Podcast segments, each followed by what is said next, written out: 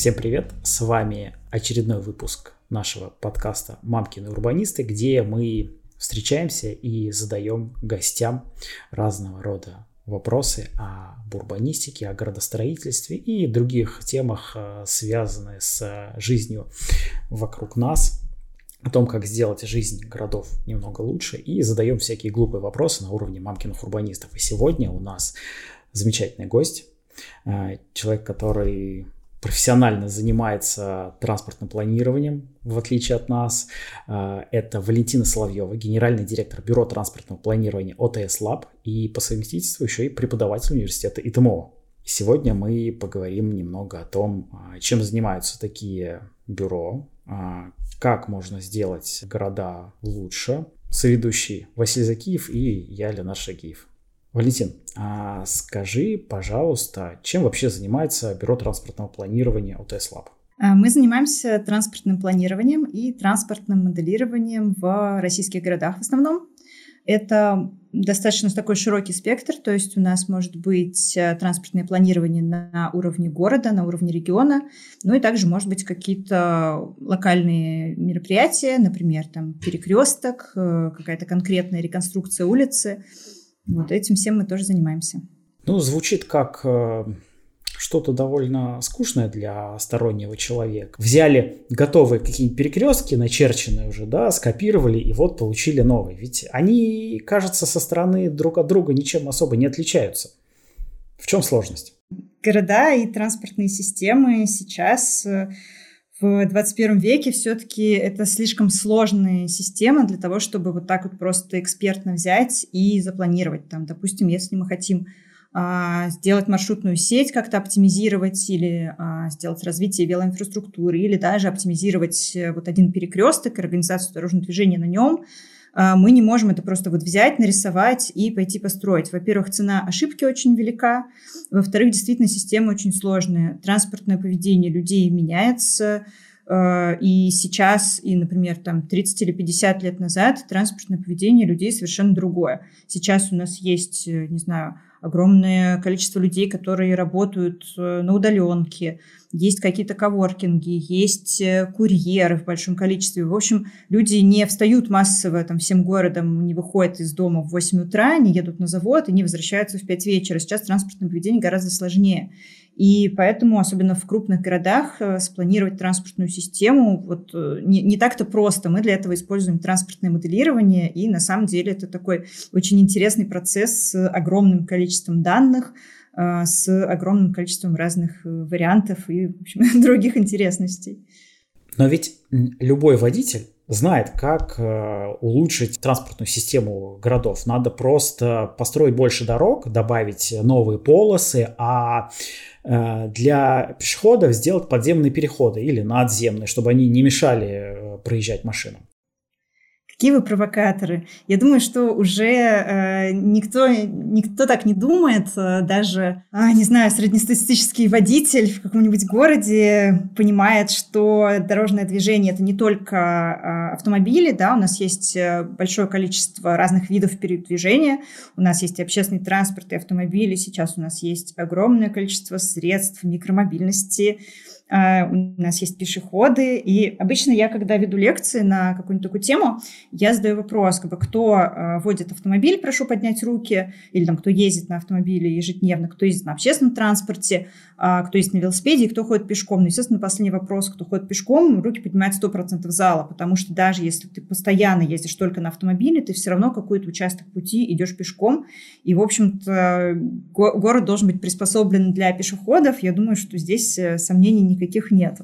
Вот, поэтому транспортное планирование – это процесс именно взаимоувязки э, вот этих вот и поиск баланса интересов разных видов транспорта, разных участников движения.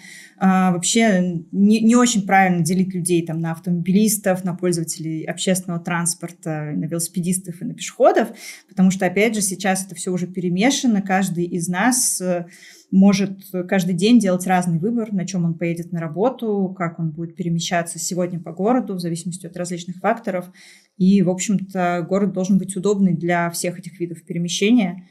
Вот. И человек не должен особо чувствовать какой-то разницы, да, сел он сегодня там в такси или в общественный транспорт, ему должно быть одинаково комфортно, одинаково удобно, одинаково быстро добраться.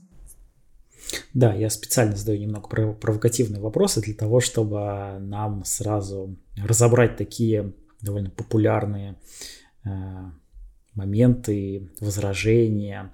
Мы часто с ними сталкиваемся действительно, и хотя кажется, что все уже знают, но каждый раз, э, когда мы встречаемся с новыми людьми и рассказываем им о том, что делаем и э, что хотим изменить, э, сталкиваемся почти всегда с одними и, те же, и теми же возражениями, потому что транспортная система, она не очень очевидна, я бы даже сказал, часто контринтуитивна.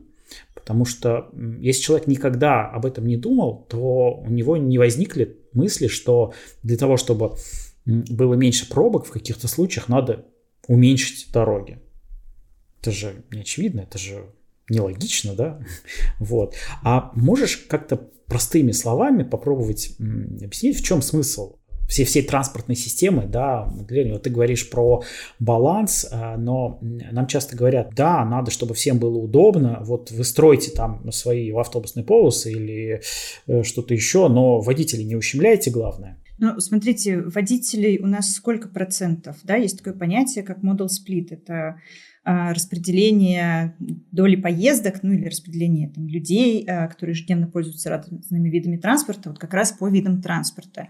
И э, у нас нету городов, где у нас будет больше половины людей ездить на э, личном автомобиле ежедневно. Просто когда э, смотришь из окна на улицу, кажется, что автомобилей больше, чем людей. И возникает такое искажение. Да, это действительно искажение. Ну, например, там в Москве э, меньше 30% ездит на автомобилях, да, в Петербурге тоже. И на самом деле, чем крупнее город, тем, конечно, больше он обязан развивать общественный транспорт, потому что с таким количеством автомобилей справиться просто невозможно. А почему невозможно? Потому что невозможно бесконечно расширять дороги, потому что это не приводит к увеличению пропускной способности зачастую. А если у нас 10-полосная дорога, у нее пропускная способность будет не в 10 раз больше, чем у однополосной. А, ну и, конечно, это тот самый индуцированный спрос, то есть э, чем комфортнее нам перемещаться на автомобиле, тем больше людей начинает пользоваться автомобилем. Это не обязательно означает, что люди покупают машины, хотя часто так тоже происходит. Сейчас есть возможность у каждого воспользоваться такси, воспользоваться каршерингом и просто, если я, например, выхожу из дома и понимаю, что мне на такси доехать 10 минут, а на общественном транспорте 40, и ждать его непонятно как и непонятно куда там идти еще и с пересадкой, конечно же, я выберу такси. А если у меня автобус приходит в строго определенное время на мою остановку, я точно знаю, что он поедет по выделенной полосе, и приеду я ровно там через 15 минут – а на автомобиле я не знаю, сколько я простою в пробке, то я выберу автобус. То есть здесь совершенно очевидный выбор у каждого человека. Каждый выбирает себе более быстрый и более комфортный путь. Только нужно сказать, что общественный транспорт у нас не в каждом городе комфортный, быстрый и надежный. И поэтому здесь, конечно, нету речи о том, что нам нужно как-то избавляться от большого количества автомобилей в городе. А, люди перераспределяются в зависимости от того, как им удобно. То есть если общественный транспорт удобный, если пешеходная инфраструктура удобная, то короткие, например, поездки люди заменяют с удовольствием пешеходным движением или велосипедным. Вот, поэтому здесь это именно про поиск баланса. Вы сказали, что занимаетесь э, транспортным планированием. И всегда вопрос, откуда вы берете данные для этого транспортного планирования и моделирования? Данных требуется достаточно много, и они очень разношерстные и разнообразные. У нас действительно часто проблема с какой-то унификацией данных, то есть нет такого, что у нас есть одна методика, и вот мы в каждом городе собираем вот эти данные по этой методике. Нет, конечно. А, есть разнообразные данные, есть большие данные, такие как данные сотовых операторов, я думаю, все про них слышали.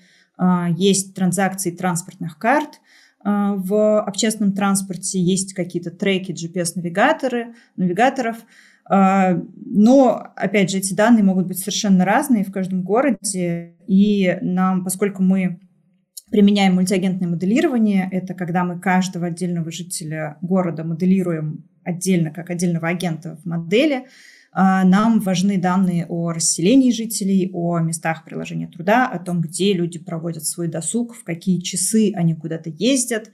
А, и один из самых таких хороших и больших источников данных – это социологический опрос. То есть мы, если делаем транспортную модель в городе, мы обязательно проводим большой социологический опрос, а, уделяем много внимания репрезентативности, и мы спрашиваем людей не про то, что им там нравится или не нравится, или чего бы они хотели. Это тоже может включаться, но это не главное. Главное – это понять, как люди перемещаются по городу.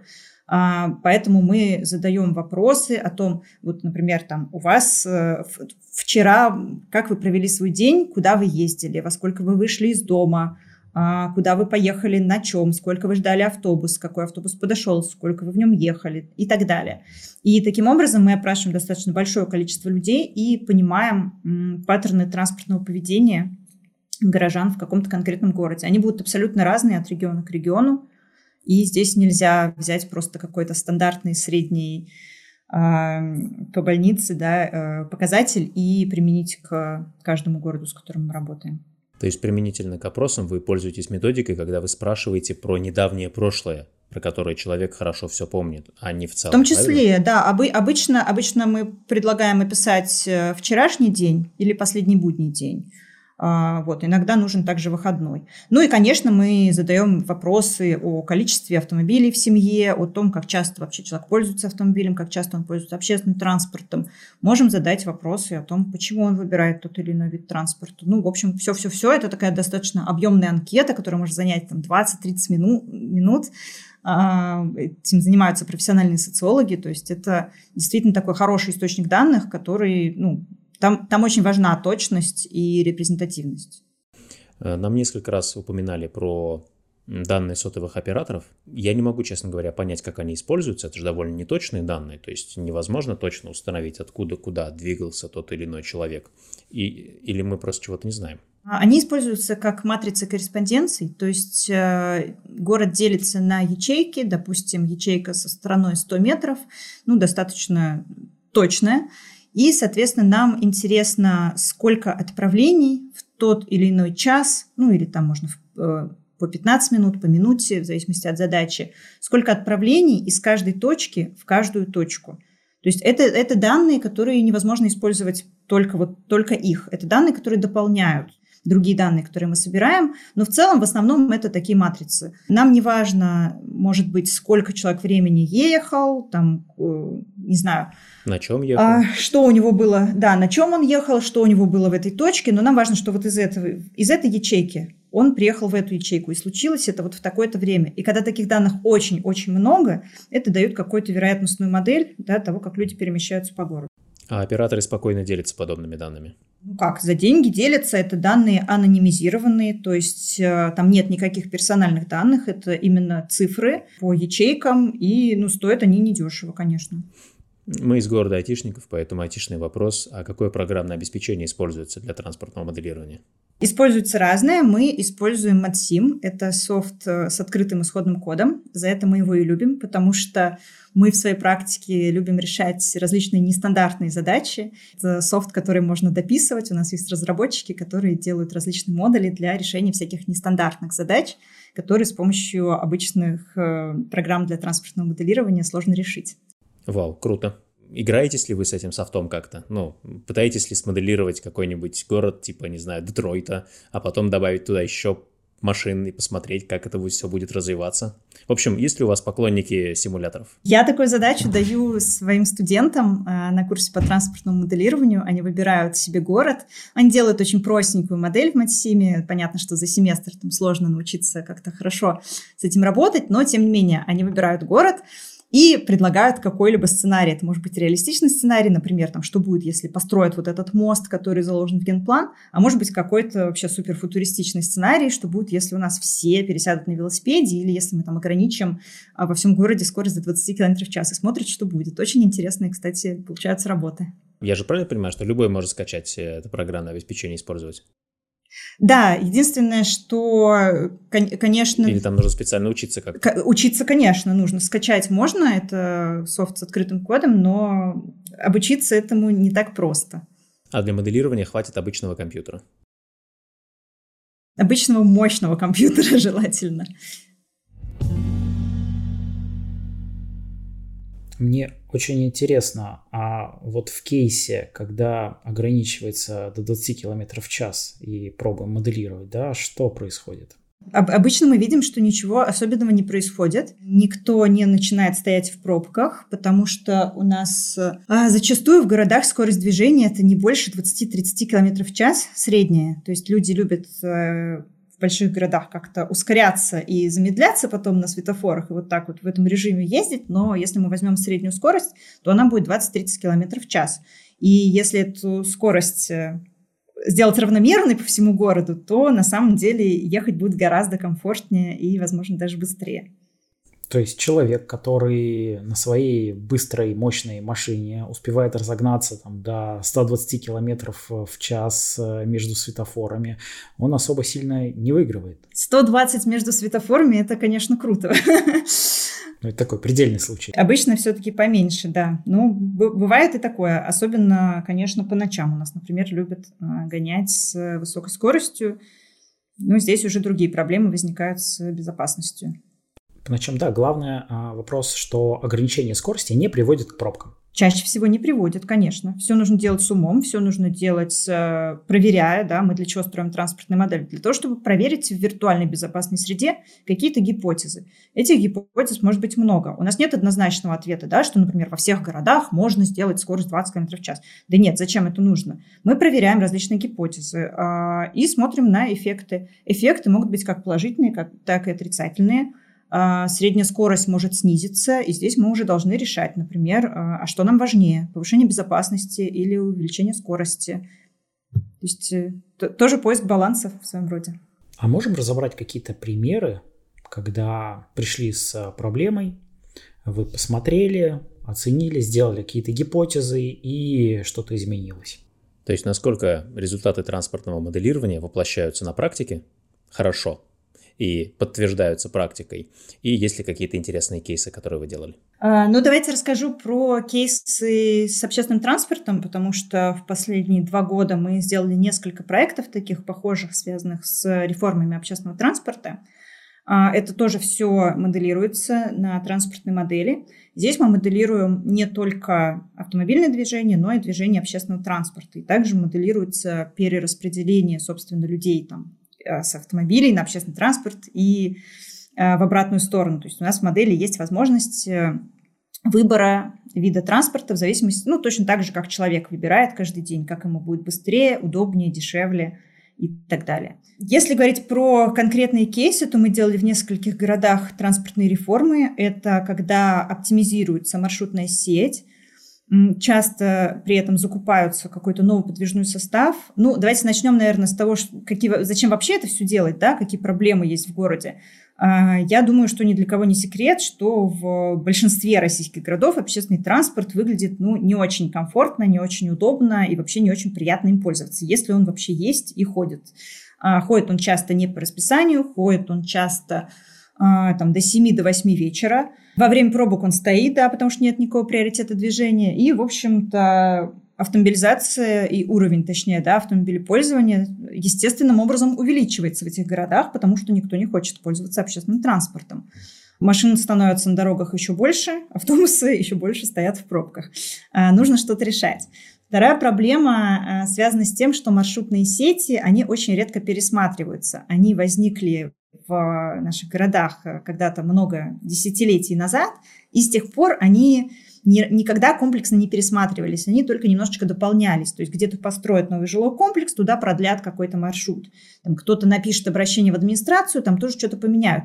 Вот эта сеть общественного транспорта, она выглядит уже там совершенно непрямолинейно, имеются какие-то петли, какие-то дублирования маршрутов. В программировании есть такое понятие спагетти-код. Да, при, примерно так выглядит маршрутная сеть э, во многих, многих городах. Собственно, транспортная реформа – это такая комплексная штука. Я не знаю, если не нравится слово «реформа», то это можно так не называть, потому что люди обычно не очень хорошо относятся к слову «реформа», но по факту это просто комплексные изменения. Это когда мы полностью пересматриваем маршрутную сеть, это не значит, что мы ее меняем вообще с нуля, переделываем. Мы можем оставить какие-то старые маршруты, э, но мы ее пересматриваем. Мы убираем дублирование, мы убираем какие-то пустые перепробеги, а, мы меняем подвижной состав в зависимости тоже от пассажиропотока. То есть где-то у нас высокий пассажиропотоки, нужен большой подвижной состав. Где-то у нас маленькие пассажиропотоки, нам нужен маленький подвижной состав. От этого будут зависеть также интервалы движения для каждого маршрута. Вообще в идеале какая-то категоризация маршрутов должна быть. Магистральные маршруты, которые возят, опять же, большие пассажиропотоки, и там часто ходит какой-то общественный транспорт, допустим, это может быть трамвай. Есть какие-то подвозящие маршруты или, например, там, социальные, пригородные, которые могут ходить раз в час, да, потому что чаще не нужно. И в зависимости от пассажиропотока, собственно, подбирается подвижной состав, расписание движения, до скольки будет ходить этот автобус, какой у него будет интервал. Все, все это моделируется на транспортные модели. И таким образом там много-много-много итераций мы делаем для того, чтобы найти вот э, ту самую оптимальную систему, когда автобусы и воздух не будут возить, да, потому что каждый километр пробега автобуса – это деньги, которые вообще-то у нас, да, у, у нас э, ограничены. А, и при этом нам нужно получить хороший, комфортный общественный транспорт. Вот. И э, опыт городов, в которых мы работали, показывает, что, в общем-то, можно даже не особо сильно больше денег тратить на все это дело, а улучшить и транспортную доступность, и вообще удобство пользования э, пассажирским транспортом достаточно сильно, потому что мы просто убираем вот эти неэффективные а, маршруты, какие-то куски маршрутов, неэффективное дублирование, неэффективные а, отправления, которые ездят пустые, да, и добавляем, наоборот, туда, куда нужно. Соответственно, общественный транспорт работает эффективней, каждый рубль, вложенный в него, тоже работает эффективней. Ну, в общем-то, все, все выигрыши. А кто основные клиенты и заказчики подобной работы? А, администрации городов чаще всего. А бывает так, что, например, обращается руководство самой транспортной компании? Ну, конечно, но обычно общественный транспорт все равно у нас за него платит город, городской бюджет, ну, либо региональный, да, э, то есть это, это все равно работа с администрацией города. А может ли обратиться обычный житель с какой-то задачей к вам может быть, не такой крупной, может быть, более мелкой? Смотря с какой задачей, конечно, и смотря, есть ли у него возможность реализовать что-то, да, то есть если к нам обратится какой-нибудь житель и скажет, вот давайте, там, я не знаю, я вам заплачу, сделайте мне классную транспортную систему в городе, но мы можем разработать проект, но дальше-то его внедрять будет все равно администрация. Наша задача как разработчиков, она, в общем-то, заканчивается на проектировании – мы, конечно, всегда стараемся город сопроводить в реализации, да, во внедрении. Как авторский надзор. Да, это обычно не включается в договор, но мы не можем оставить как бы город, и, идите делайте сами, чего хотите, да, мы все равно заинтересованы в том, чтобы результат нашей работы как-то э, воплотились в жизнь, поэтому мы с городом идем в реализацию всегда. А, и всегда им готовы помочь и проконсультировать, и что-то посоветовать, и даже там что-то пересчитать.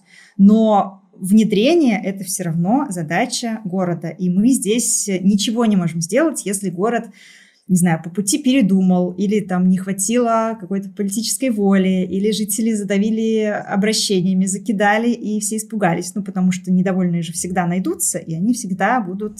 Ну, любая реформа вызывает какое-то недовольство, да, и надо быть готовым, что любая, даже самая лучшая реформа, даже если вы просто будете раздавать деньги, вызовет определенное количество недовольства. Совершенно верно. Кроме того, а, города очень часто проваливают момент с информированием. Мы тоже стараемся этим всегда заниматься и помогать, когда мы проводим какие-то изменения, которые будут влиять на жизнь э, людей, а, общественный транспорт, он влияет на жизнь большого количества людей. Мы стараемся людей информировать. И это очень важно, потому что иначе действительно любые самые хорошие изменения не будут восприняты, потому что люди не знают, что изменится, не знают, почему изменится, к каким эффектам это приведет. Ну, то есть они не видят общей картины, но при этом потеряли любимый автобус, например, на котором именно им было удобно добираться. Конечно. И мы стараемся проводить э, какие-то сессии соучаствующего проектирования хотя бы в онлайн-формате, иногда это происходит и в офлайн формате, тоже могу рассказать про такие кейсы, когда жители, мы спрашиваем их, вот мы показываем какую-то, например, предварительную маршрутную сеть, которую мы разработали и уже там с городом согласовали, дальше мы выносим ее на обсуждение. Мы не обязаны это делать, но если мы этого не сделаем, то потом будет очень много недовольства, и мы, можем, мы могли не учесть какие-то локальные вещи, да, которые жители знают, а мы не знаем. И, соответственно, здесь мы э, собираем мнение, собираем замечания, там, э, проводим какое-то анкетирование, опросы, и таким образом можем найти какие-то ошибки, которые мы допустили, и можем исправить уже в самом начале. А бывает ли так, что после внедрения какой-то транспортной модели э, пришлось переделывать ее еще раз, потому что поведение людей снова изменилось?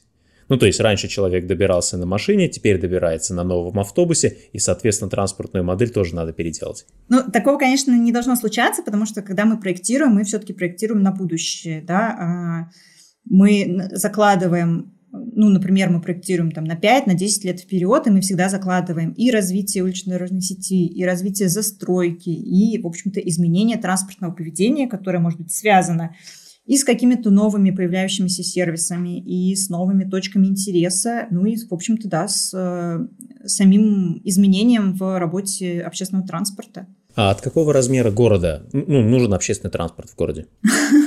Да от любого в целом-то. Если вы можете пройти город э, пешком целиком за, не знаю, 10-15 минут, ну, здесь, может быть, да, можно еще подумать над тем, что общественный транспорт это будет там, не главный. А, транспорт в городе. Но в целом город без общественного транспорта представить себе, конечно, сложно. Город без автомобилей представить себе можно. А у тебя есть автомобиль? То есть, ну, ты живешь в Питере, в центре города. Я, я езжу на велосипеде, да, я живу в центре города, мне не нужен автомобиль, потому что куда угодно я могу доехать, ну, дойти либо пешком, либо доехать на велосипеде, либо воспользоваться общественным транспортом, но в крайнем случае такси. Угу.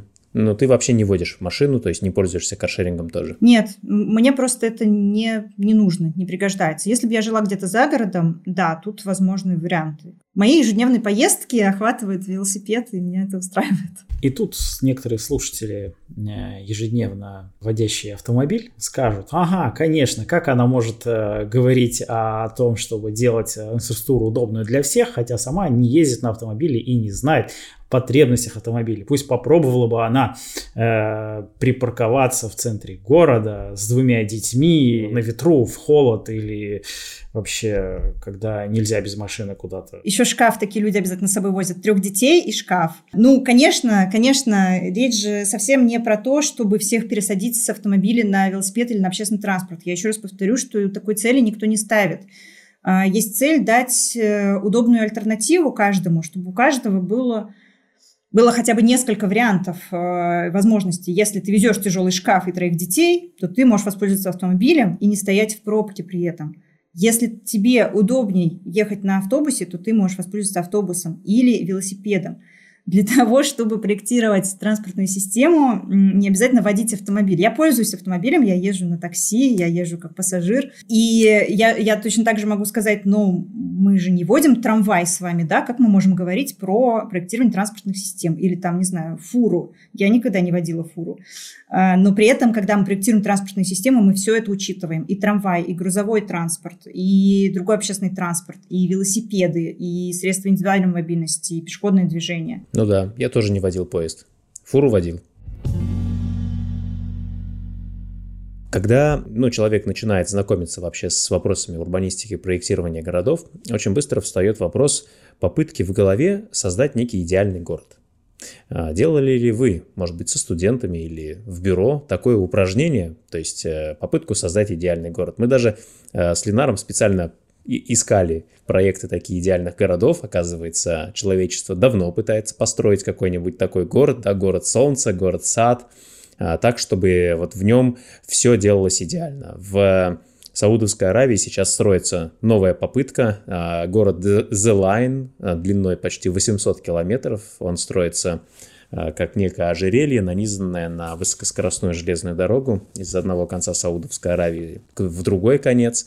И э, точками на станциями на этой же дороги являются такие мини-города, где люди будут ходить пешком, а в автомобиле будут ездить, если будут ездить только под землей, грузы будут перевозиться там беспилотниками и так далее. Ну, то есть даже арабы вроде как вот сейчас а, движутся в ту, в, ту, в ту сторону, чтобы пользоваться не только автомобилями.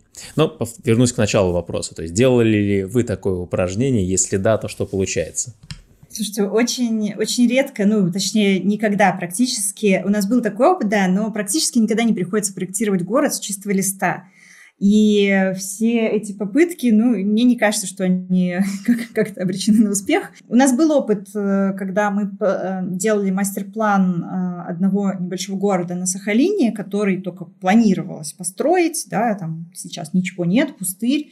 Вот, и мы продумывали, какая там будет транспортная система. Но в целом задача-то обычно оптимизировать то, что есть сейчас – и как-то улучшить. Но мы можем, конечно, продумывать о том, как же люди себя будут вести в таком-то городе, как же они будут ездить. Но по факту э, уже есть сложившиеся паттерны, уже есть сложившиеся потоки. И нам нужно просто сделать так, чтобы всем было удобно.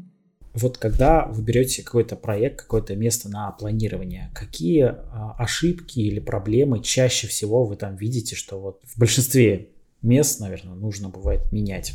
Ну, если мы говорим про общественный транспорт, то это, конечно, отсутствие приоритета движения. То есть э, мы можем сделать э, максимально удобную маршрутную сеть, мы можем купить классные автобусы, которые будут начинены там всем чем угодно, и Wi-Fi, и USB-зарядками, и кондиционерами, но при этом, если они будут стоять в пробке вместе с машинами, нам это не поможет.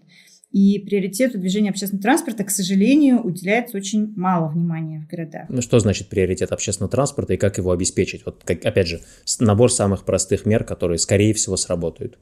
Выделенные полосы, специальные светофоры. А это делается для того, чтобы, а, если у нас есть транспортный затор, автобус в нем не стоял, а проезжал по своей полосе спокойно с а, его скоростью по его расписанию.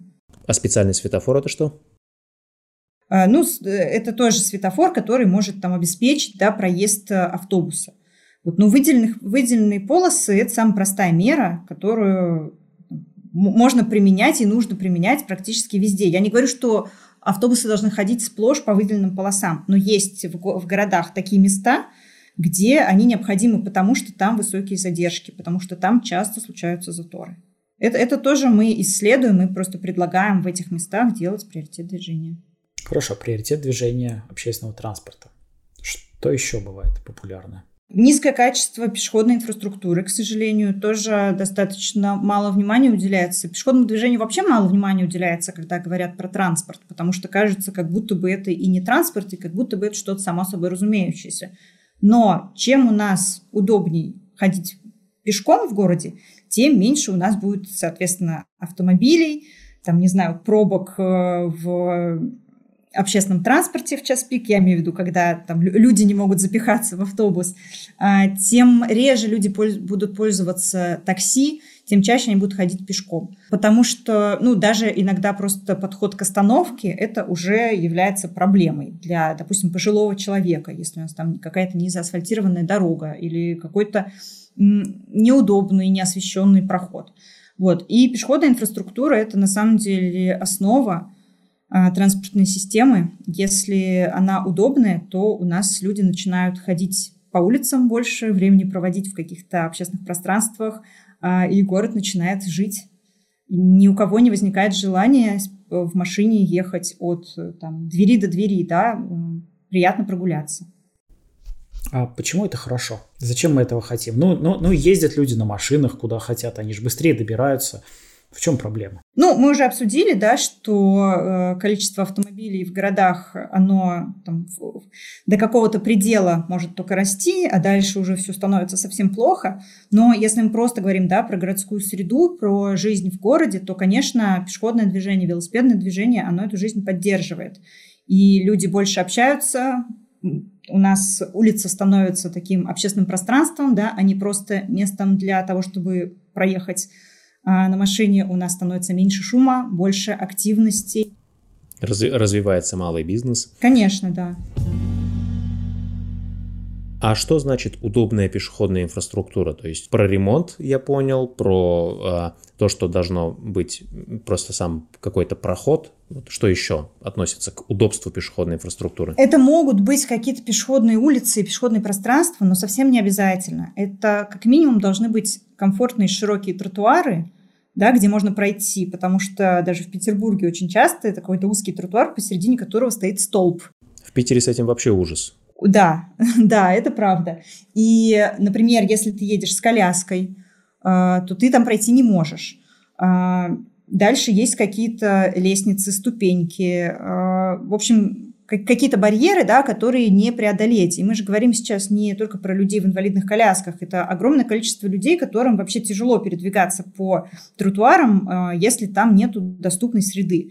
Опять же, это родители с колясками, это пожилые, которым, в принципе, тяжело ходить, э, это дети маленькие. То есть э, у нас маломобильных людей очень много и гораздо больше, чем принято считать. 30-40% может быть в городе.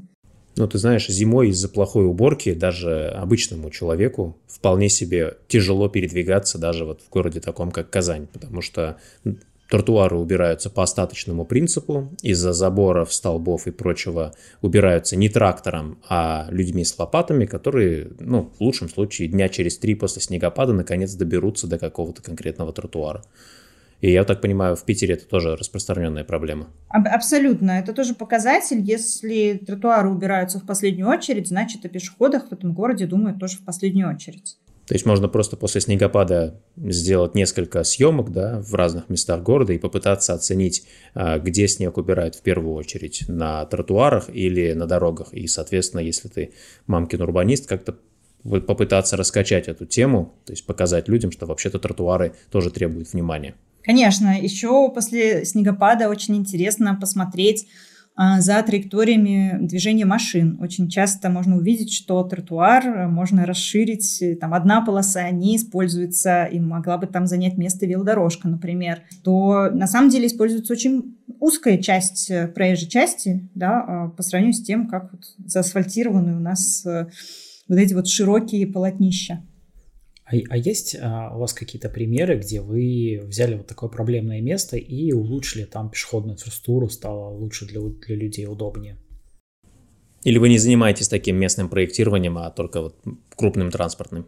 А, занимаемся тоже, э, часто в комплексе. У нас в прошлом году был классный комплексный проект. Это город Дербент. Э, может быть, слышали, там достаточно много сейчас проектируется. И классно было то, что этот город решил сделать э, транспортное планирование а, такое комплексное, разработать сразу все документы транспортного планирования, транспортную стратегию а, в комплексе, а не как это иногда делается там, где у каждого документа может быть вообще своя цель, они все друг с другом не соответствуют друг другу. Вот, и мы там а, в том числе помогали им разрабатывать проекты конкретных улиц, а, которые будут учитывать движение велосипедов, движение общественного транспорта, да, то, что будет дальше применяться. И, собственно, там очень много а, внимания сейчас уделяется тоже пешеходной инфраструктуре, расширению тротуаров, делаются какие-то парковочные карманы для того, чтобы парковку упорядочить. Ну и, соответственно, даже делается несколько пешеходных улиц, тоже очень классно. А я вот знаю, вы участвовали в разработке э, руководства по созданию быстро разводимой велоинфраструктуры. Да, мы на самом деле э, есть два руководства, и второе вышло не так давно. Называется просто велоруководство, но по факту это руководство по разработке, развитию, созданию велоинфраструктуры в городах. Первое было в ответ на ковид, мы хотели показать э, городам, как можно быстро сделать инфраструктуру для велосипедов, потому что многие э, либо сокращали общественный транспорт, либо э, пассажиропотоки там падали, и люди начали больше перемещаться на велосипедах, чтобы не заражаться. Вот. И обычно инфраструктуру, чтобы построить, ну, нужно все-таки какое-то время, да, это там нужно спланировать, спроектировать, выделить бюджет, одно, другое, третье, и, в общем, там два года так и проходят а у нас ковид, и нам нужно срочно. И в целом можно за два месяца реально сделать быстро возводимую велоинфраструктуру по всему городу. Ну, здесь важно, конечно, какое-то желание и так называемая пресловутая политическая воля.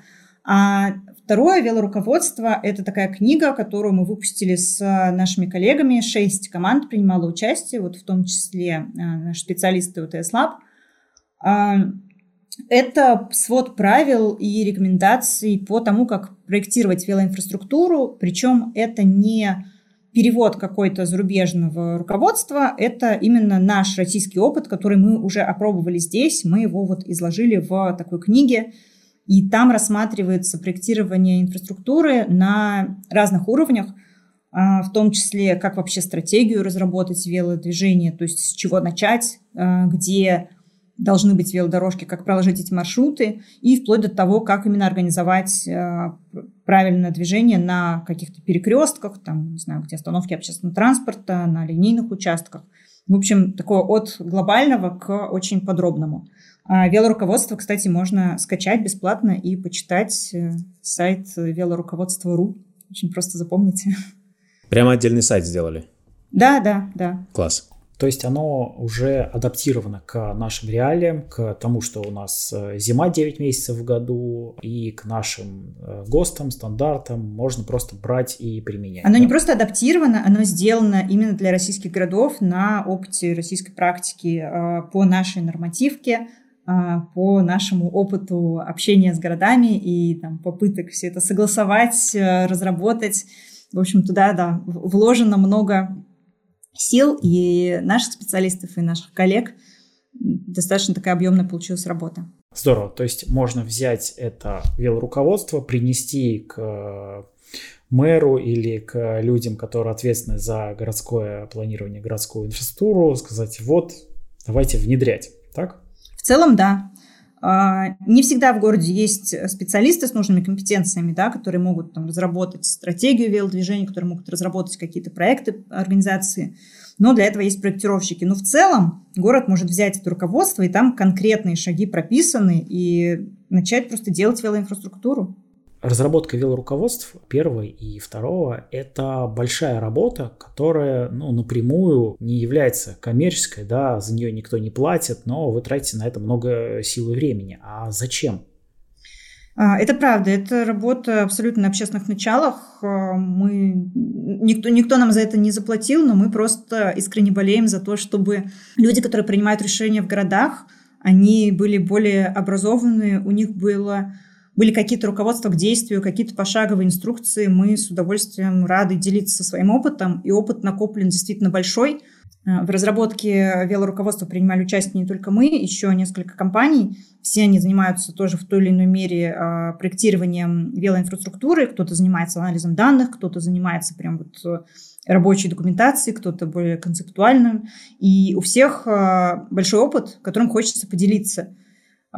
Потому что если мы будем искать, если кто-то захочет развивать велоинфраструктуру в своем городе, ну, максимум, что он сможет найти, это какие-то зарубежные руководства, которые часто даже не переведены, а, и, в общем-то, они ну, не очень применимы к нашим реалиям. Да? Это и климат, и нормативная база в основном, и какие-то, ну, не знаю, политические какие-то э, истории, то есть то, то же самое, да, там недовольство жителей – как с этим бороться. Вот, поэтому мы решили именно а, привнести свой опыт, как бы, да, и поделиться им. Считаю, что это хорошее дело. Здорово, что есть люди, которые готовы этим заниматься и вкладываться в это. А если уж мы коснулись этого вопроса, то скажи, пожалуйста, как повышать свою квалификацию в урбанистике? Можно почитать велоруководство, можно... Вот что еще можно поделать? Мне кажется, сейчас очень много популяризаторов урбанистики, и найти какие-то материалы не составит проблем. Есть, э, и если там интересно почитать каких-то блогеров, если интересно больше углубиться, то можно найти а, книги, а, можно пойти в учиться, да, там, например, к нам в магистратуру или в какие-то другие вузы, где учат урбанистики. То есть сейчас это не какая-то такая информация, которую сложно найти. А есть ли какие-то курсы? То есть э, магистратура – это все-таки довольно серьезное решение. Ну, есть курсы дополнительного профессионального образования, в том числе я вот участвовала несколько раз, э, от ЭТМО проводилась, я уверена, что другие вузы тоже проводят. Вот, можно просто, ну, у меня нету сейчас под рукой конкретных ссылок, но вот в ЭТМО мы проводим регулярно, пару раз э, в год такие курсы. А если ты можешь порекомендовать какие-то конкретные телеграм-каналы, блогеров или какие-то конкретные книги, порекомендуй, пожалуйста. Хочу порекомендовать э, телеграм-канал моего коллеги. Он называется «Город в движении», ведет Дмитрий Баранов а, про транспортное планирование, про транспортное проектирование, куча интересной информации. Честно говоря, не понимаю, когда он успевает все это писать, изучать, но человек просто невероятно увлечен транспортом и, по-моему, занимается этим даже ночью. А, ну, могу также порекомендовать, наверное, канал Василия Вишневского «Градовод». А, думаю, вы тоже его знаете. добавим еще один канал. Это канал в Телеграме «Мамкины урбанисты», где выкладываются наши подкасты и ссылки на э, этот подкаст на всех платформах. Подписывайтесь, найти нас легко через поиск. И будем рады лайкам этому выпуску и всем другим выпускам, которые мы делаем, потому что каждый лайк помогает э, алгоритмам понять, что этот ролик хороший, и показать его еще кому-нибудь. Э, я хочу сказать спасибо за то участие, которое вы приняли в э, проектах, которые мы, как гражданские активисты, делали и предлагали делать в Иннополисе. Э, у нас получился довольно хороший проект школьного переезда для э, детей, которые идут в школу, э, чтобы пешеходный переход для них был безопасным. Большое спасибо за те консультации, которые э, и специалисты от ТСЛА показывали в процессе этой работы, и сама компания активно поучаствовала. Вот э, буквально в эти выходные у нас будет очередной субботник, и мы продолжим внедрение тех э, предложений, которые были даны в том числе вами по организации движения во дворах. Мы э, недавно были в э, одном из городов, и нам сказали, что сейчас внутри городов проблема а, смертности от, э, ну, на дорогах, она начала концентрироваться во дворах. То есть люди не так часто погибают в авариях э, на дорогах, на улицах, сколько попадают под машину во дворах. И часто, к сожалению, это касается детей, потому что они невысокие, и э, их просто не видно за припаркованным автомобилем. Наш стандартный двор, он выглядит как э, дор- широкая довольно дорога, которая наполовину запаркована автомобилями, и именно из-за этого автомобиля выбегает ребенок, не обращая внимания на то, что едет автомобиль. К сожалению, дети э, у нас не сдают экзаменов на знание ПДД, не получают лицензию пешехода, и требовать от них э, всеобщей осмотрительности, тем более во дворах, где вообще-то установлен приоритет пешеходов, сложно. Тут надо как-то, видимо, инфраструктурно подойти к этому вопросу. И вот мы те а, предложения, которые вы дали, потихонечку внедряем. Вот в, в субботу будем очередные столбики велопарковки ставить в Иннополисе. Очень здорово, приятно слышать. Очень приятно, когда город э, готов внедрять какие-то новые решения, а, готов экспериментировать, что-то предлагать. Это прям, прям супер. Транспортная наука как-то развивается, то есть э, есть ли какие-то новые открытия, новые там, способы э, изучения или новые какие-то законы, которые э, открываются, да, как в других каких-то науках. Что вообще происходит в этой сфере? Ну, наука, она всегда, всегда развивается. Вопрос только в том, что мы здесь в России отстаем лет на 50 да, от каких-то более прогрессивных стран в плане транспортного планирования. И, в общем-то... Ну, мы, наверное, отстаем а, в плане внедрения каких-то решений, но наука, она же единая для всех. Да, им, именно я говорю про внедрение. Вот, но а транспортная наука, ну, смотрите, меняется мир, меняется транспорт, у нас э, появляются какие-то совершенно новые способы передвижения, про которые мы раньше не знали, не думали не думали, что они станут такими массовыми, да, тот же самый каршеринг или кикшеринг, э, электросамокаты. Я не знаю, как у вас в Иннополисе, но в Питере просто все завалено этими электросамокатами, и они очень дорогие, но люди на них ездят. А, кто бы мог подумать? У нас они есть, с ними порядок, э, ими активно пользуются, и они действительно помогают в улучшении устойчивой мобильности. Да, да, да. И таких э, новых способов передвижения появляется все больше и больше. А, есть сейчас Например, транспорт по вызову, DRT, да, про который тоже раньше мы не слышали, а возможно, возможно кто-то из слушателей в принципе не слышал. Это транспорт для обслуживания территорий с часто низкой плотностью населения. То есть э, это территории, куда, например, не очень целесообразно экономически пускать какой-то общественный транспорт регулярный, но при этом эту территорию нужно общественным транспортом обслуживать, чтобы а, у людей была какая-то альтернатива автомобилю.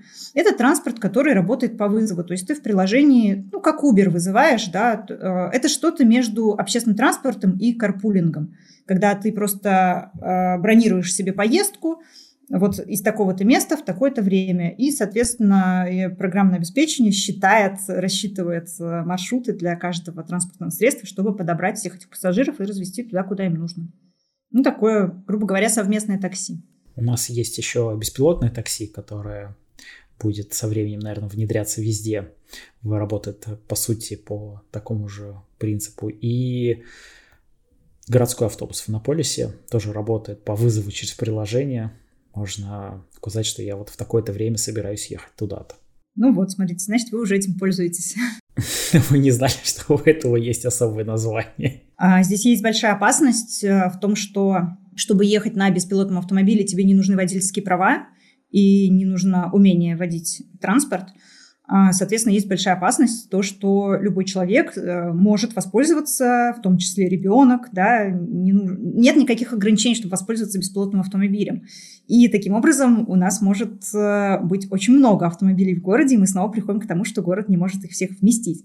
А, поэтому развитие беспилотников, оно, конечно, должно быть э, направлено скорее на как бы, общественный транспорт, на именно какой-то такси, транспорт по вызову. То есть если бесконтрольно каждый человек будет ездить в своем собственном беспилотном автомобиле, а, это будет беда для городской транспортной системы. А зачем каждому человеку иметь свой беспилотник? Если его можно одним нажатием кнопки через три минуты получить ко входу. Ну, вы как человек, живущий в Иннополисе, мне так говорите, а люди, которые никогда не пользовались таким транспортом, они себе представляют то же самое, что вот есть автомобиль, а, ну, беспилотный автомобиль, значит, тоже можно будет купить себе беспилотный автомобиль и ездить на нем. Зачем сейчас люди покупают автомобили? Ведь есть такси, а, есть общественный транспорт. Ну, почему-то каждому хочется иметь свой собственный автомобиль. И вот если никак не будет регулироваться, собственно, вот это вот вла- вла- личное владение а, беспилотниками, то я боюсь, что нас ждет транспортный коллапс. Интересное мнение, я на самом деле в первый раз слышу такое, то есть скорее речь шла про то, что наоборот еще больше людей пересядут на беспилотники, потому что такси э, на три четверти в себестоимости – это э, зарплата водителя – и, соответственно, беспилотное такси, оно должно быть в 2-4 раза дешевле, чем обычное такси, и, соответственно, скорее э, люди. Э, э, боялись, что умрет общественный транспорт. Ну, якобы зачем содержать общественный транспорт, когда стоимость беспилотного такси сравняется с ним? Так, такая опция тоже есть, да. Ну, если мы говорим про беспилотники, как про такси или про, про какой-то транспорт, в общем, не индивидуального пользования, то здесь я абсолютно за беспилотники. Но да, есть, конечно же, вероятность, что туда перетекут пользователи общественного транспорта. И на самом деле, если мы сейчас посмотрим на тот же Uber, ну или любое такси, вот, э, к, к которому мы привыкли, в основном же туда ну, не водители автомобилей личных перетекают, в основном туда перетекают пользователи общественного транспорта. Это тоже большая проблема, потому что у нас становится все больше и больше автомобилей на дорогах. А что вообще можно делать в наших городах сейчас, чтобы решить эту проблему? Высокая автомобилизация, когда у нас все занято автомобилями, э, там не хватает парковок, они запарковывают тротуары, газоны, а, машины стоят в пробках, а, выхлопные газы и, и так далее. Вот все, что с этим связано. Ну, есть разные способы, но тут я буду не оригинальной, скажу, что все нужно делать в комплексе. А, мы можем, конечно, вводить платные парковки, мы можем вводить там какой-то платный въезд в центр, но это такие крайние случаи. А, пока у нас не функционирует нормальный общественный транспорт, немножко странно вводить вообще какие-либо ограничения для поездок на автомобилей. То есть здесь нужно как бы, метод кнута и пряника применять. Общественный транспорт никогда не будет настолько же удобный, как автомобиль, ну, если, конечно, город не стоит вечно в пробках. А, поэтому в любом случае какие-то ограничительные меры тоже должны быть. Но, опять же, в первую очередь это альтернатива. Это хорошая велосипедная инфраструктура и хорошая пешеходная инфраструктура для того, чтобы короткие поездки не совершались на автомобиле. А, это хороший, качественный, надежный, самое главное, общественный транспорт а, для того, чтобы длинные поездки совершались на нем, а не, автомобиле, а не на автомобиле. Ну и, собственно, если ты, опять же, вспомним человека со шкафом и с тремя детьми, э, у тебя есть возможность проехать на автомобиле по не очень-то загруженным улицам и доехать тоже вовремя. Становятся ли вообще наши города со временем лучше? И когда нам ждать э, счастливого будущего? Становятся, несомненно. А, я думаю, что города развиваются, Единственное, что, конечно, развиваются они не с той скоростью, с которой хотелось бы. И, например, вот к этому буму а, средств индивидуальной мобильности города абсолютно оказались не готовыми. А, например, в Петербурге а, развитие велоинфраструктуры идет ну, такими медленными темпами, что вот как в Алисе в стране чудес, нам нужно бежать со всех ног, чтобы оставаться на месте, да, что мы уже этот спрос, который сейчас есть на велосипеды, и тем более еще и появившиеся самокаты, мы удовлетворить не можем с той скоростью построения велоинфраструктуры, которая у нас есть. И здесь мы безнадежно отстаем, и, к сожалению, в большинстве городов а, это точно так же. А, поэтому города развиваются, все становится лучше, общественный транспорт становится лучше, велоинфраструктура появляется, появляются классные пешеходные пространства, пешеходные улицы. Но хотелось бы еще быстрее, потому что прогресс, он э, быстрее. Мы оказываемся к нему не готовы очень часто. Всегда все хочется быстрее.